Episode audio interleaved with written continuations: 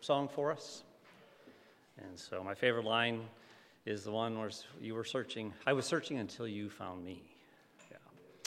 So we praise God for his grace. Well, I'm going to pray this morning, and I want you to pray along with you as I pray. Pray along with me as I pray. Lord God, we just gave to you our offerings, and we want to pray about that because, as your scripture teaches us so clearly in Deuteronomy 8, that you are the one that has given us the power to produce wealth. It doesn't come from us and our ingenuity, our creativity. Those are all just the means that you use. And it's our joy to give a portion back to you, our most, one of our most tangible acts of worship this morning. And we ask that you would be pleased with what we bring to you and use it for your glory. We also want to pray this morning for the peace of Ukraine. We're so saddened by all the news that we hear. We pray, Lord God, that we pray for your church especially. We ask that we would see your glory, that you would glorify yourself in the midst of it by drawing people to yourself. The gospel of Jesus Christ our Lord, that this is our hope and our eternity. And we ask that you would open people's eyes to see this. We pray for your peace to be a source of strength. We pray for the many missionaries serving there. We pray for the many Ukrainian believers that have been serving you faithfully in your church, that you would give them a deep and an abiding peace, that you would give them opportunities to share about this and to trust you. We pray for your protection, physical protection, but also spiritual protection, and that people would honestly be seeking truth. We ask that you would comfort, comfort those that have already suffered so much loss by the fact that they have an ultimate hope in you. We ask, of course, for your mercy, that you would intervention, that you would grant wisdom to world leaders as they think and strategize and plan. We pray that you would guide them in all of these things. And we have a special interest to lift up to you this morning, and those are our national partners, the Trotz family. We pray for them. We pray for their safety. We pray for their ministry, that you would give them courage in the midst of the situation that they're in, that you would meet their needs, that you would supply them with what they need to meet other people's needs in your name, and that the gospel would go forth. And as they've requested from us this morning, we pray as they want us to pray, and that is we pray for the church to remain calm and to trust the gospel, to trust you, Lord Jesus. We pray as they've requested that you would have mercy and that you would prevent much bloodshed. We also pray this morning because we remember, Jesus, your cross and resurrection, that you are our eternal hope and joy, joy even now. We read, for example, in the scriptures, For by grace you have been saved through faith.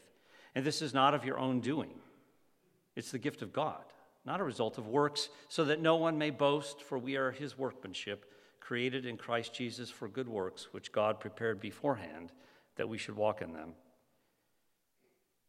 Our salvation is all of grace, only by grace, no self effort. Our salvation is all of Christ, and only by Christ. There's no other Savior. It's all of faith and only through faith, not by the accumulation of religious works. And we come as a people who has no boast but in you, Lord Jesus. We have no boasting as Christians. Salvation is a gift that you gave to us. We were created and then recreated in Christ and given spiritual life by the Holy Spirit. And we pray, Lord God, that you would make Ephesians 2 8, 2.10 a reality in our life, that we would walk in what you put before us with purpose, that we would use the gifts that you've given us to fulfill your glory and to point people to you in all the mysteries. We ask that you would guide us now and teach us from your scripture. I ask, Lord God, that if there are those here today that have hard hearts, that you would break them and soften them. We pray also, Lord, that you would strengthen those of us who are weak in our faith, and that we would gain all of this because we are in your scripture this morning, your word. And we pray these things for Jesus' sake. Amen. So we're continuing in our study in Luke chapter 9, so you can turn to that or just, I printed it for you in your worship folder. But you know, Jesus gave a lot of different gospel invitations on different occasions. But uh, if you want to call them that, but you know, most of his gospel invitations that are recorded for us are pretty tough ones. Pretty tough ones. Tough ones for people for in our cultural climate today to hear as well. But then again, they weren't really ever that easy for anyone to hear and accept. And the one we read about today is perhaps the most challenging of all because Jesus said, If anyone wishes to come after me, and it assumes, he assumes that many people do want to come after him. Many people claim that, and they said so. Well, let him deny himself and take up his cross daily and follow me. Well, this means to stop serving yourself, stop being self oriented, to consciously make self sacrificing decisions on a daily basis, and of course, most basically means to give up on ourselves try to save ourselves, but by putting our faith completely in Jesus Christ and his cross. And that's just the beginning of our walk with him. It also means being willing to suffer and to die in imitation and obedience to Jesus Christ. And so the symbol of being a disciple of Jesus Christ is the cross of Christ. Not only does it signify our salvation and Christ's glory in saving us from our sins, it also signifies our discipleship and remains forever the perfect symbol of following Him. And at the same time, the cross is also a sign of immense joy for us as Christians because of the eventual, eternal, superior vindication that was granted in the resurrection. Jesus looked for that at the end, even while he was on the cross. We look for it. In the end, we look for the joy and the justification reaching its conclusion in our eternal hope and salvation. Such a large part of why this gospel invitation works is because only those that are given faith would ever accept such an invitation. So please turn your Bibles to Luke 9:18 and following. Now it happened that as he, Jesus, was praying alone, the disciples were with him, and he asked them, Who do the crowds say that I am? And they answered, John the Baptist, but others say Elijah, and others that one of the prophets of old has risen. Then he said to them, But who do you say that I am? And Peter answered, The Christ of God.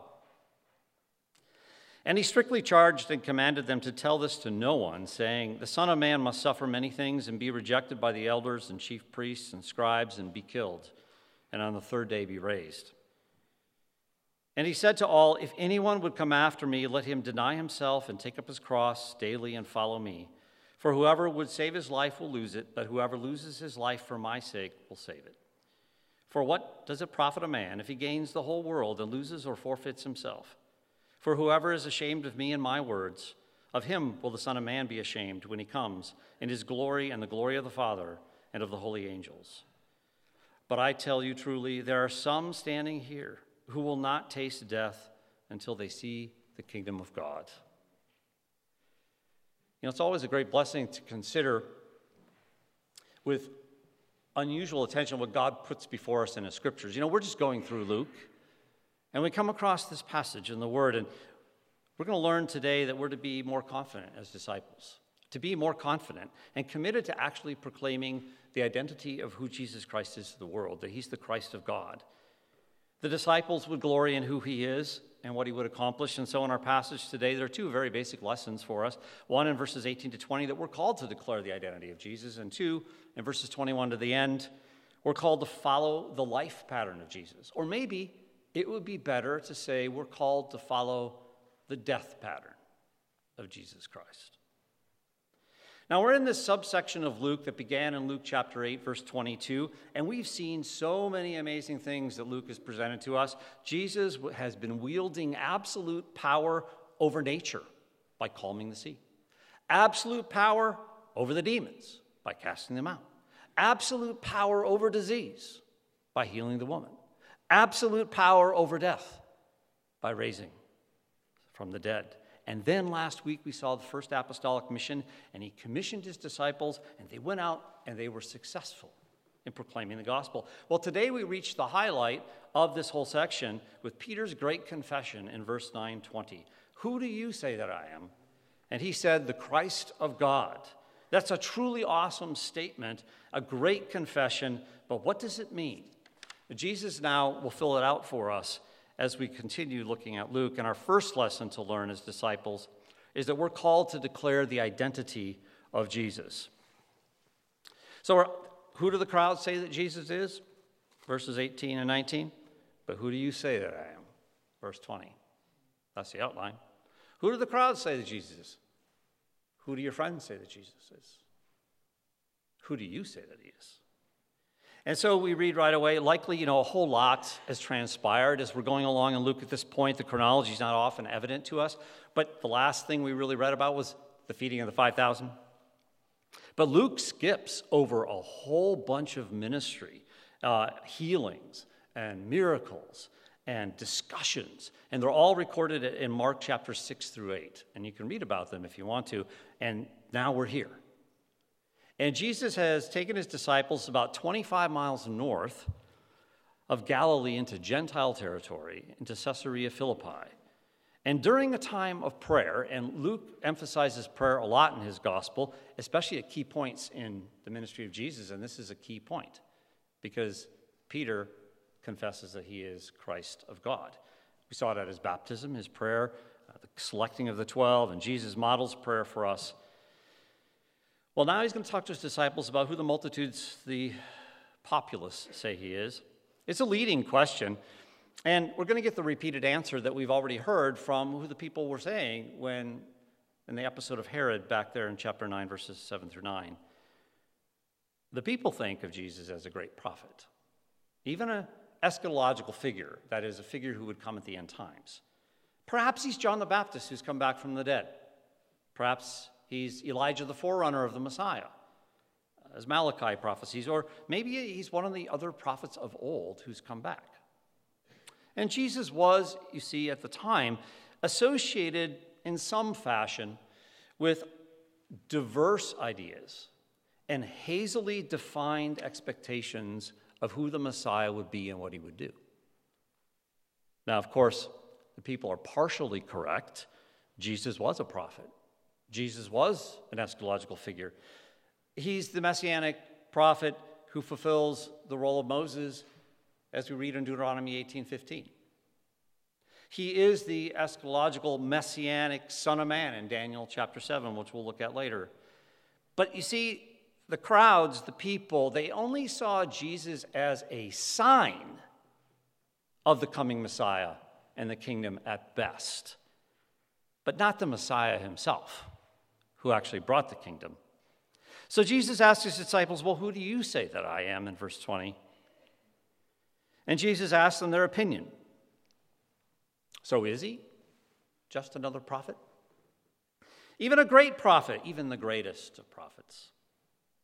Have they figured out anything better than the multitudes, beyond what they think? I mean, Jesus has been asking these questions in some form all along the way.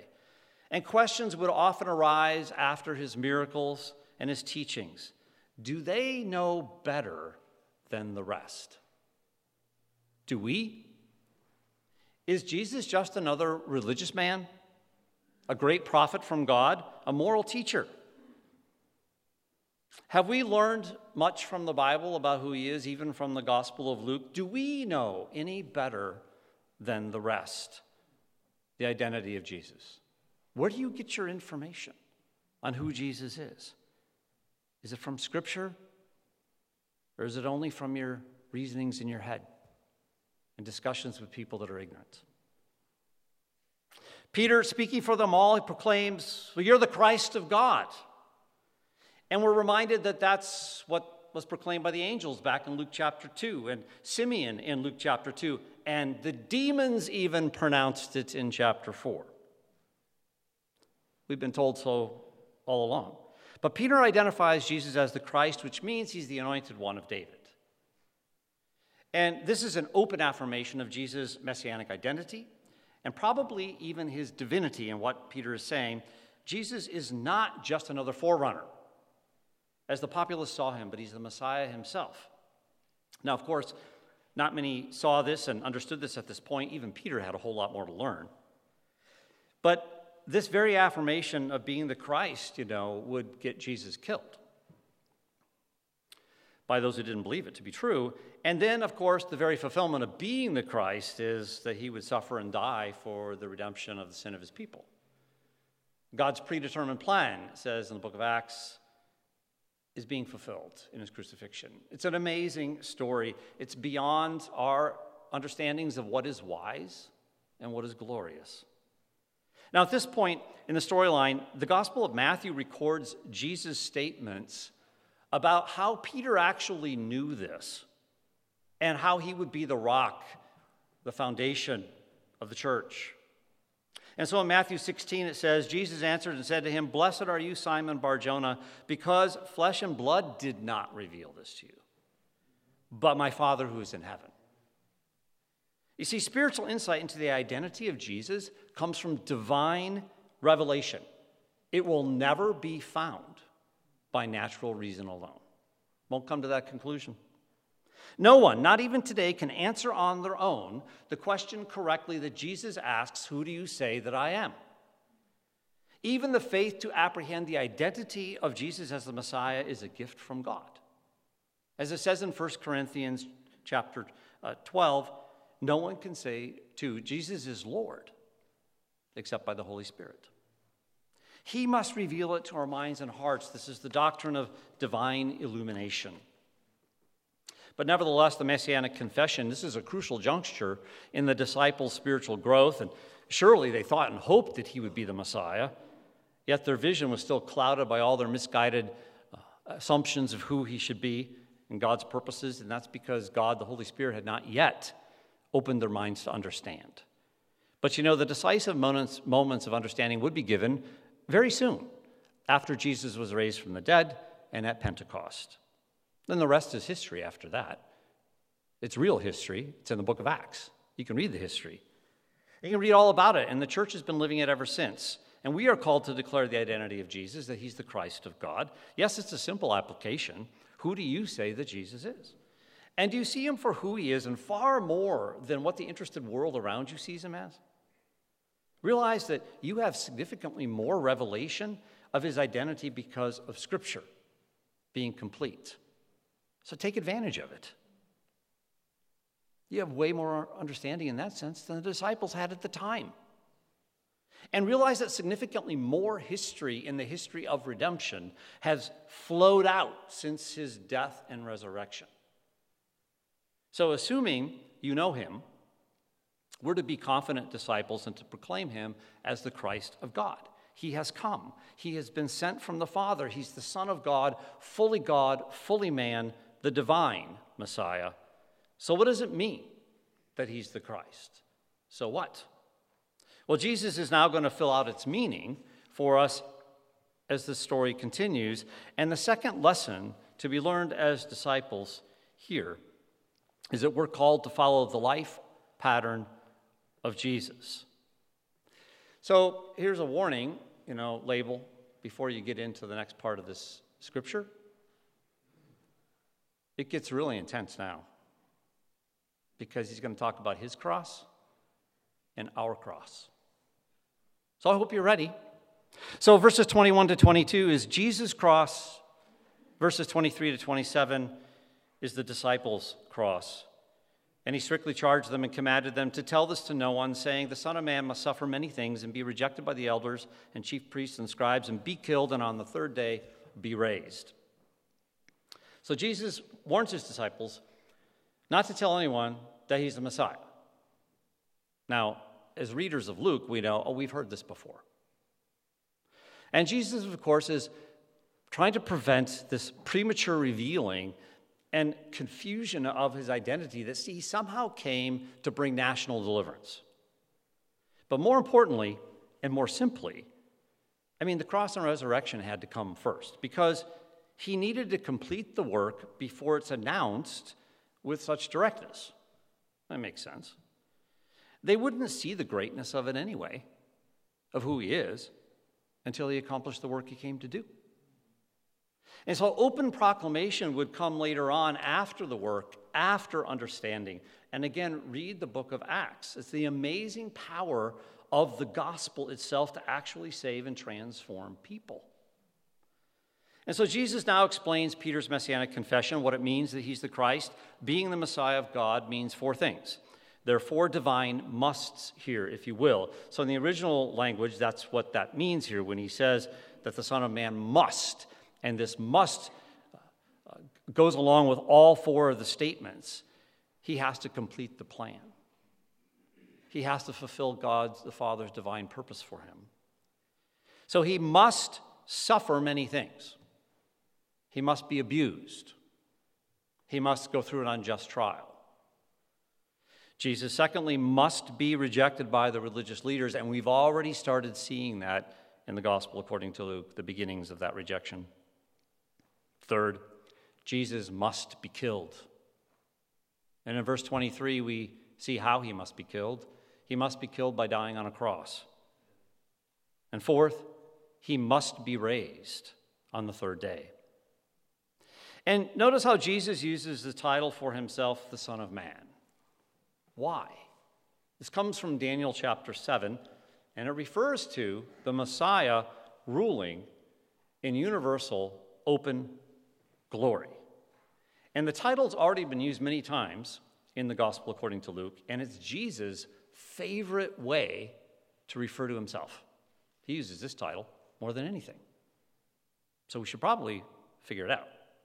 So, this title is that this title should be connected to suffering. I mean, he says the Son of Man must suffer, would be a noticeably stunning thing to say.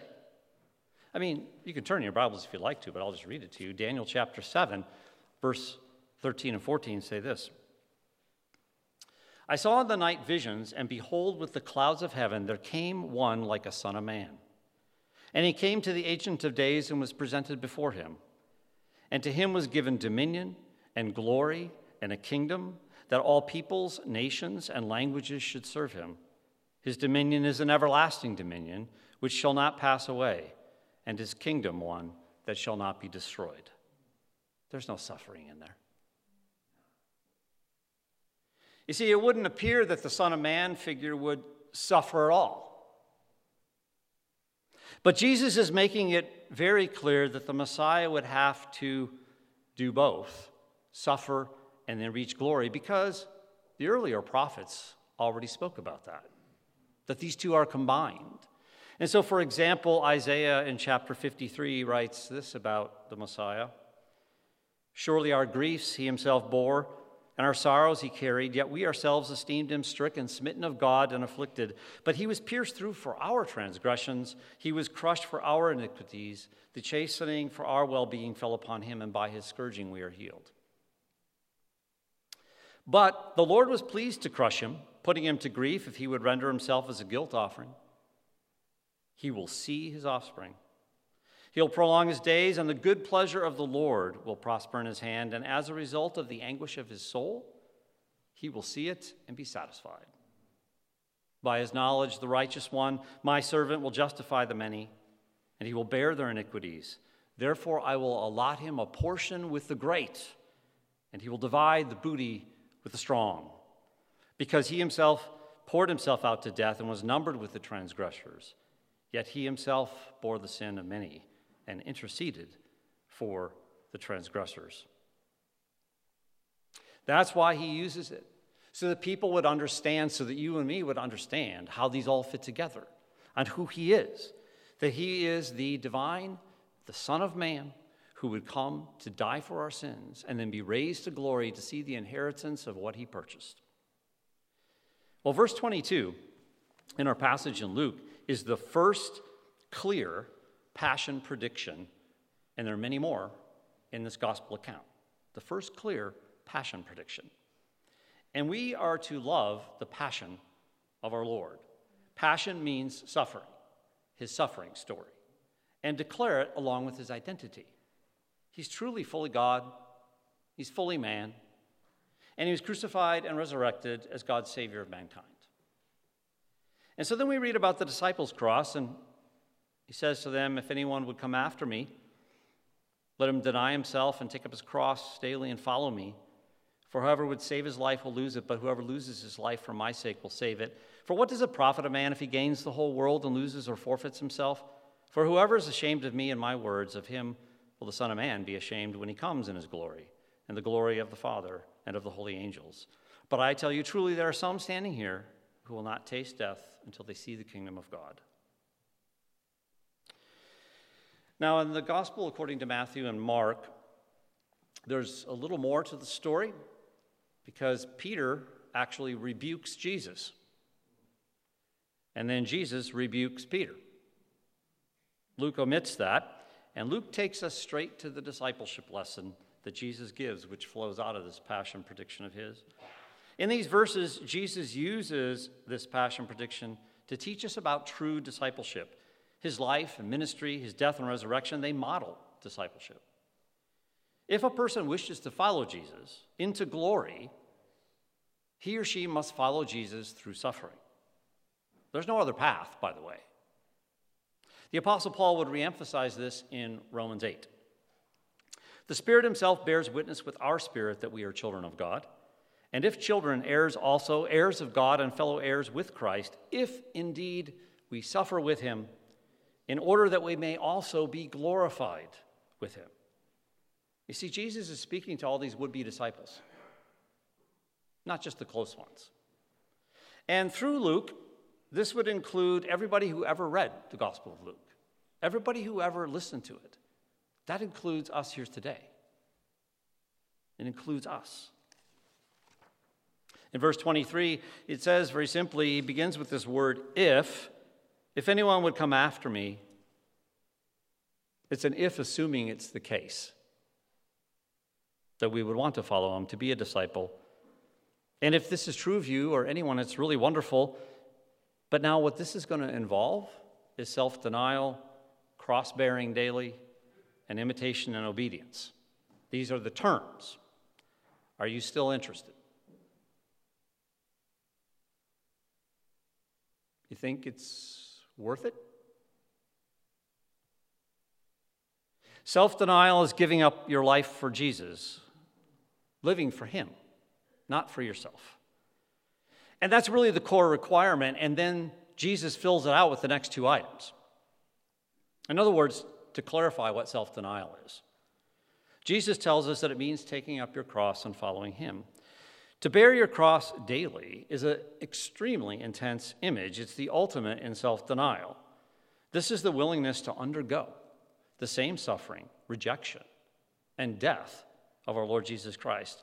It's an image of submission, an image of humility before God and His will, that your life is not your own. He owns you, your life is His. It also means showing to the world that if we follow Jesus, yes, we bear our cross daily, but showing the world that we're already dead, that we're dead to sin, that we're dead to our old life, that we're dead to selfishness, that we're dead and not even interested in the world's values anymore. And Luke emphasizes the daily nature of this meaning it's a part to be a part of our daily reflection and our decision making and our living. And then finally, to follow him, to imitate him, his character, to obey his teaching, is to show that we actually have faith in him. And if you're a true follower, you know that we're not doing these things, bearing our cross, or trying to obey and imitate him to somehow gain salvation. And as those of us who already know Christ, we're also not doing those things to try to get Him to love us more.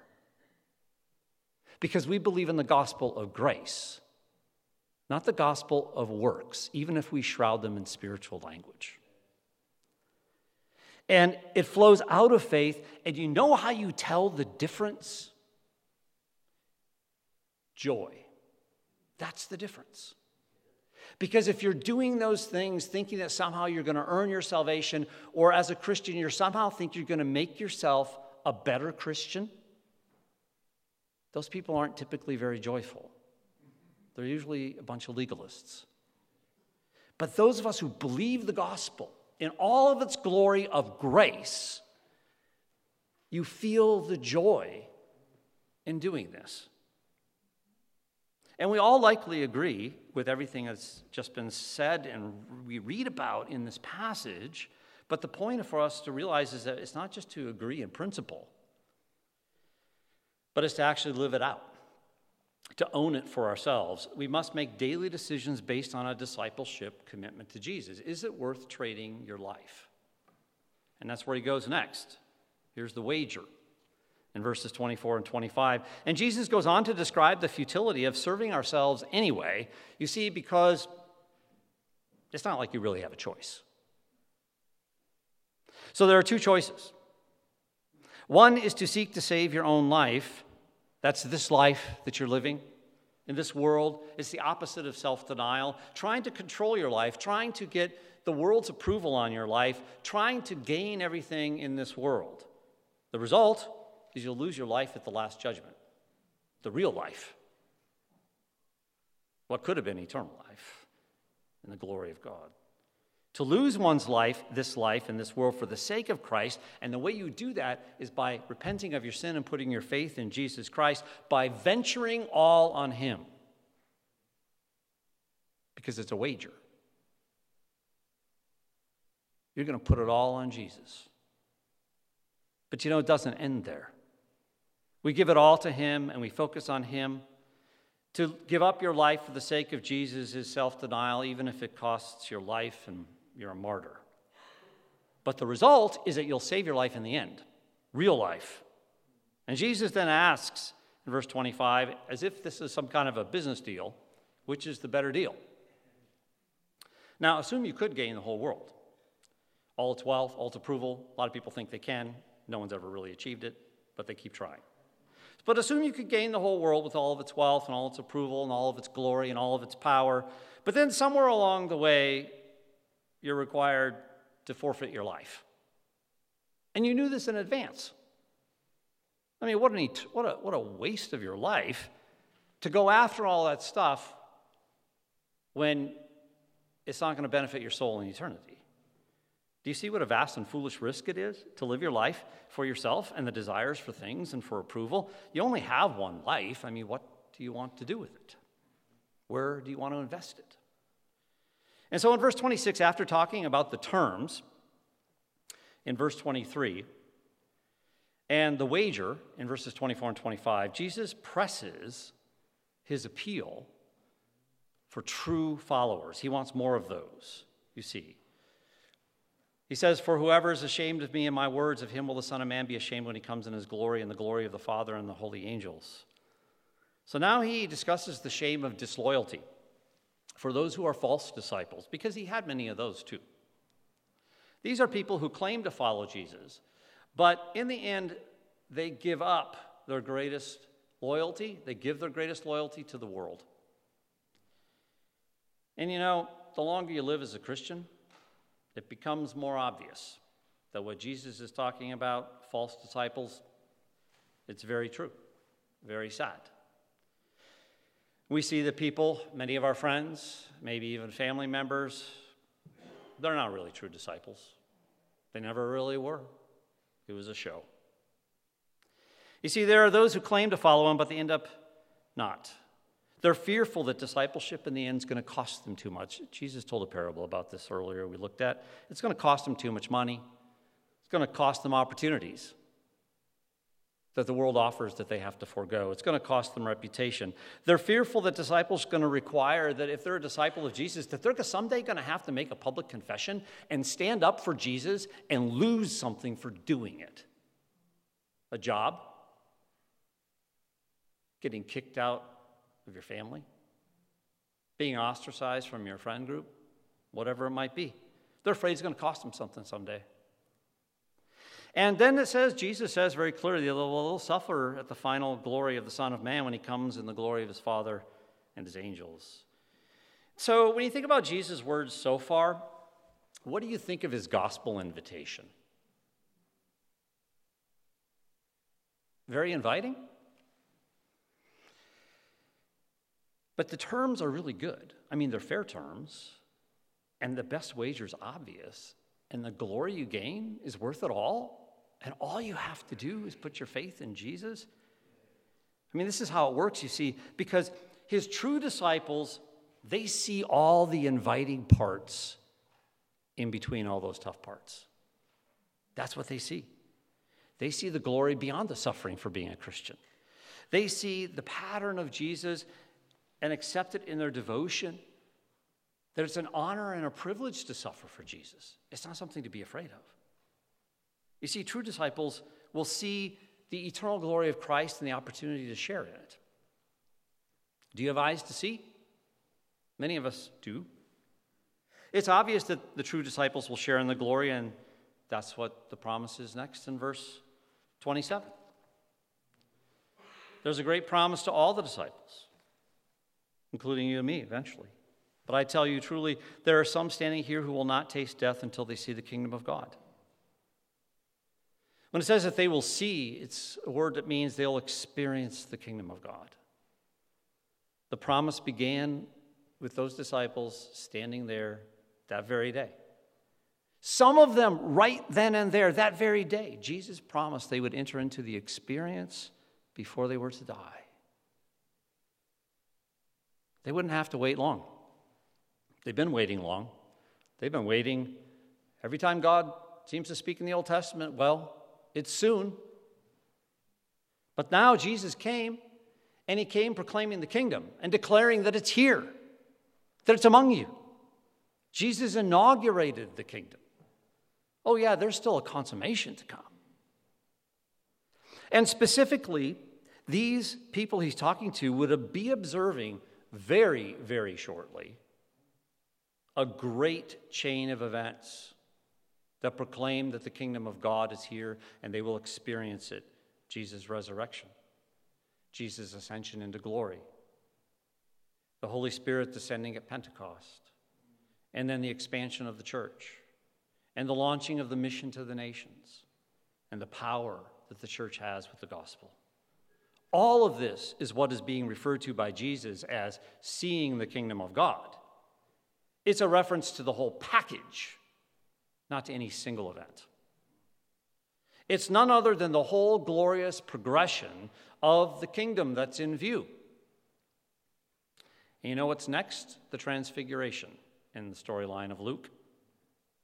That's why Luke goes there next, because it anticipates all of those things. And Peter, James, and John are the only ones that get that particular privilege. But all disciples of Jesus, including us, we've entered into the joyful experience of the kingdom of God. We see it, we're a part of it. We perceive it by the Holy Spirit and we live it now and forever when Jesus brings it in all of its glory. And as a result, we should be very confident disciples and committed to proclaiming the Christ of God. We're called to follow his life pattern. We're called to follow his death pattern. You see, we can't be attached to the world's values, its behaviors, and its acceptance. And we have to admit that this is really hard. Anybody who tells you it's easy maybe hasn't either lived long enough or lived full out for Jesus. But we live here, and we live in this world, in this culture. And if that's not bad enough, we have our own fleshly desires waging war against our soul, Scripture says. That's a tough thing. But there's a solution and a help, and that is that we should be constantly reflecting on the passion of our Lord Christ. That's where he began his discussion of what it means to be a follower of his. He talks about his own rejection and suffering and the glory that would follow it. And so we should be constantly reflecting upon his words and, and connecting them to discipleship. So, one way to do that, that I will give you this morning as an idea, is to constantly be learning more and understanding more about Jesus' cross. Now, some of you may know that Ash Wednesday is on Wednesday. So, in our tradition of evangelicalism, we don't tend to really celebrate the Lenten season, and that's okay. But you know, here's an opportunity to uh, take advantage of something that's already set out there in the calendar anyway. And we live in a very religious area. It's so easy to talk to people about religion because they all have a religious background, it seems, around here. And you know, people might even be saying things to you like, Oh, what does your church do for Lent? Or what are you doing? I have an idea. So, one of the things that I've done for a long time, not every year, but, but I'm going to do it again this year, is that uh, I take advantage of the Lenten season to learn more about the cross of Jesus Christ. You see, that's the way you can apply this text in your life today. And so you got 50 days, right? So, and of course, we'll celebrate Holy Week. We'll celebrate Palm Sunday and Good Friday and Easter. That's much more part of our tradition. And we will celebrate Pentecost because it's part of the cycle and it's my favorite day. So, but one of the things I do is I pick a book, a new book that will help me understand the cross of Jesus Christ better. So there are many of them out there. In fact, if you just Google it, you can probably find, you know, a dozen good ones that are just published this year. They're always being published. But here's one that I've really enjoyed over the years by John Stott called The Cross of Christ. It's probably the modern classic on the, on the cross of Jesus. So mine's pretty worn copy. So that's a pretty thick one. So if you're not up for thick, don't read this one. Um, then uh, another really, really good one that I found a while ago was Martyn Lloyd-Jones, The Cross. He's even easier to read because he writes like he preaches. So, uh, very simple book, very interesting book. Um, so, I would recommend this one as well. And then, if that's still too thick for you, uh, here's a really thin one. So, this uh, came out a number of years ago, just simply called The Passion of Jesus Christ, written by John Piper. And it's really just 50 devotionals. I mean, they're that long, they're very short about the cross. And there are many others. I got some in the mail today. Pastors always get those things. So we don't like those kinds of things, too much stuff. So, but, uh, but there are so many opportunities to do that. So then you see, if you commit yourself to, oh, I'm going to read a book like this, and then one of your friends comes along or somebody you meet and says, well, what are you doing for Lent? And you say things like, well, you know, in our church, in our tradition, you know, we don't really celebrate as much perhaps as you do in your tradition. But you know what I've been doing this year?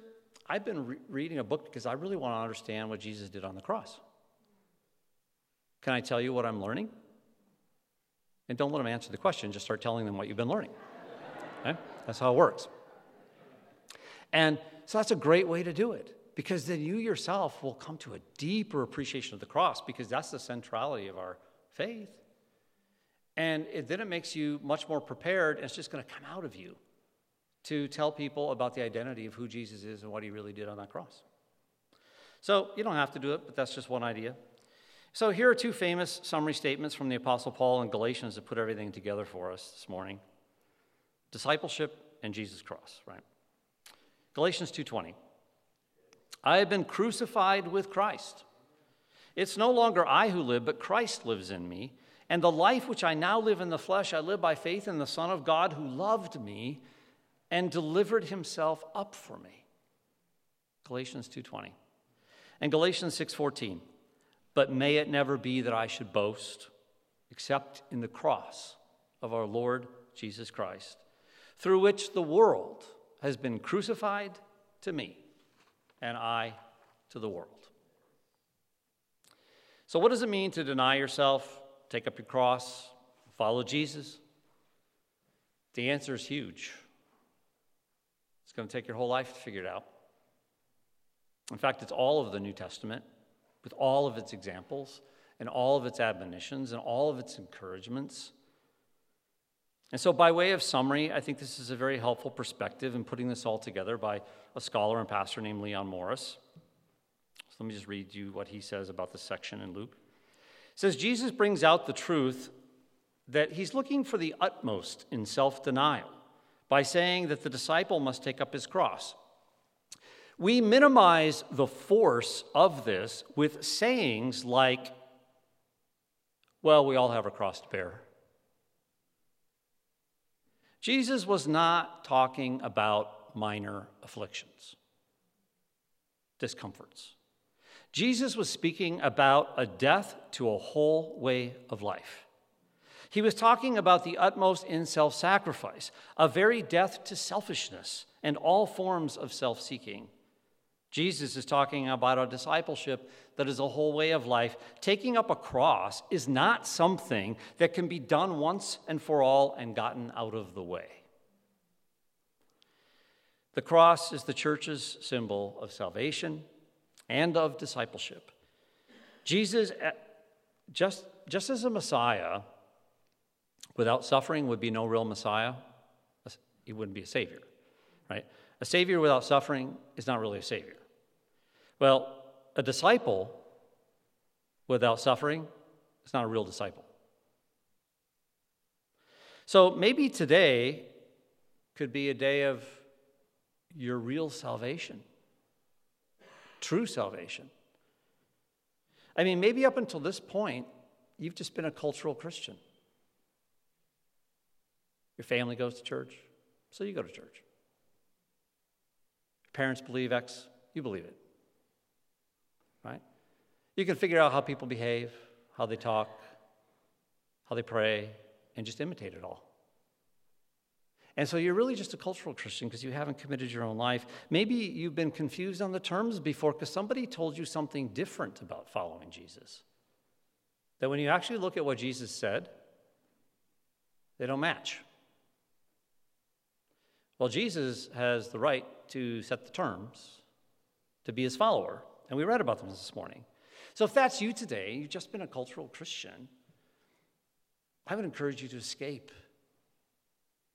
to venture your whole life by faith in Jesus, that He died on that cross as the innocent one for you, the one who's full of guilt and sin. And all that's required is to simply confess your sin to God and to put all your faith in that cross and to stop thinking that you can save yourself and to just glory in the gospel. Maybe there are some of us here today that we've been living for ourselves too much, trying to glorify ourselves in this world or in front of other people. And we need to repent and recommit our lives. Or maybe for most of us, probably in this room, it's just simply we need a boost of encouragement that Jesus suffered for us and so it makes suffering in this life worth it all. Because we're going to be with him in glory someday. And that's why we're here this morning. See, we are weak people, and we need each other for encouragement to stay strong. And so we have to encourage one another as we're suffering for the glory of Christ and not, not simply encourage people on how they can avoid more suffering or just sympathize with people. We need to learn to glory in suffering to deny ourselves and not be afraid. And the way that we do that is by talking about the cross with each other, the cross of Jesus. And to talk to yourself about that cross, talk, talk to other Christians about that cross a lot. Over and over again. And in the midst of the suffering. Because you see, to a Christian, and we all know this, I mean, one of the greatest encouragements in the midst of our suffering is to hear about Jesus' suffering. It doesn't make any sense to the world. What a bunch of fools you Christians are, you see. But to us, we know. We've experienced it. We've encouraged other people, and we've been encouraged by them when they talk to us about Jesus in the midst of our pain. So we're to be confident and filled with joy in, in walking this path of discipleship. It's a path we began a long time ago for many of us, for some of us, maybe very recent, but it's a path we began when we put our faith in Jesus and his cross, and we've been traveling that path since. And my encouragement for us this morning is to continue down the path of discipleship, to be confident, and to proclaim Jesus is Lord. Let me pray for us. Oh, Lord Jesus, we praise you this morning as our Lord, as our Savior, for calling us into discipleship. as a whole way of life and setting before us the perfect example, of course. Lord God, we thank you for true conversions that you would work even in our midst today. We thank you in advance for pointing out things in our lives by the work of your spirits and your word where we need to recommit ourselves to the path of self denial. And we praise you, Lord Jesus, for the encouragement that we all gain from it as your followers, because we know that you went to that cross for us and that we're yours forever in glory that's coming. And we pray this morning, then, above all, that you would put our focus more firmly on yourself, Lord Jesus, on your cross, and on your glory. And we pray these things for your work and your sake in us, your church here at Calvary. Amen.